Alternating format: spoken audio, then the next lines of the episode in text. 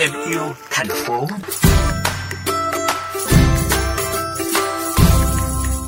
Thưa quý vị, theo thống kê, mỗi người dân Sài Gòn xả thải ra kênh rạch sông ngòi từ 350 gram đến 7,2 rác nhựa mỗi năm.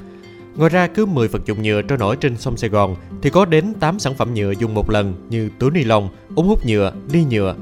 Đây là những thông tin được đề cập trong dự án mang tên Nhân nhựa do Trung tâm Hành động và Liên kết vì Môi trường và Phát triển Change phối hợp với Đại sứ quán Pháp thực hiện. Sau đây là cuộc trao đổi giữa phóng viên chương trình với bà Thới Thị Châu Nhi, giám đốc điều hành Change và là giám sát dự án Nhân nhựa. Mời quý vị cùng theo dõi. Vì sao nhân nhựa được ra đời và thông điệp mà chúng ta muốn chuyển tải qua dự án này là gì?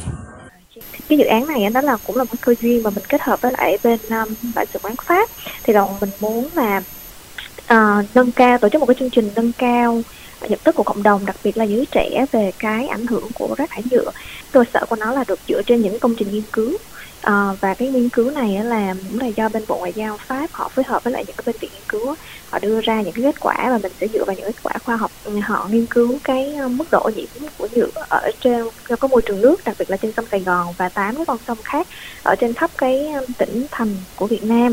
Và cái nghiên cứu đó phát hiện cái viên nhựa nó đã xuất hiện ở tất cả các dòng sông luôn đặc biệt là sông Sài Gòn đang bị ô cái viên nhựa nó rất là nhiều nhưng mà tại vì những cái thông tin khoa học này á, thì nó khá là khô khan á cho nên là mình cố gắng tìm cách làm sao để nó nó có thể là lôi cuốn mọi người vào cái chủ đề này nhiều nhất. Cho nên đó là lý do vì sao mà ở bên Trang đã đưa ra cái ý tưởng đó là nhân nhựa.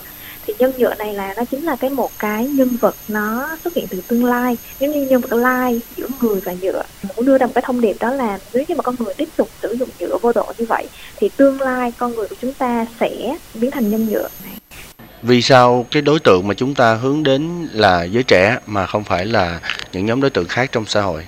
Giới trẻ là một cái đối tượng mà mình dễ tác động nhất. Cũng như là họ còn trẻ, họ khá là năng động họ chủ động họ tìm tòi và họ có khả năng tiếp nhận thông tin khá là nhanh. Và cái khả năng thay đổi của họ nó cũng lớn.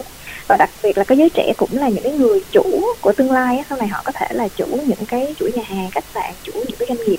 Và họ có cái quyền đó là họ sẽ thay đổi những cái chủ trương, những chính sách trong doanh nghiệp của họ. Và nếu ngay từ bây giờ có những cái nhận thức tốt hơn về môi trường, họ có ý thức tốt hơn, thì sau này họ sẽ đưa những cái chính sách đó vào trong cái doanh nghiệp của họ, thì họ sẽ là những cái niềm hy vọng làm cho môi trường, đất nước của mình tốt đẹp hơn. Cảm ơn nhi về cuộc trò chuyện này.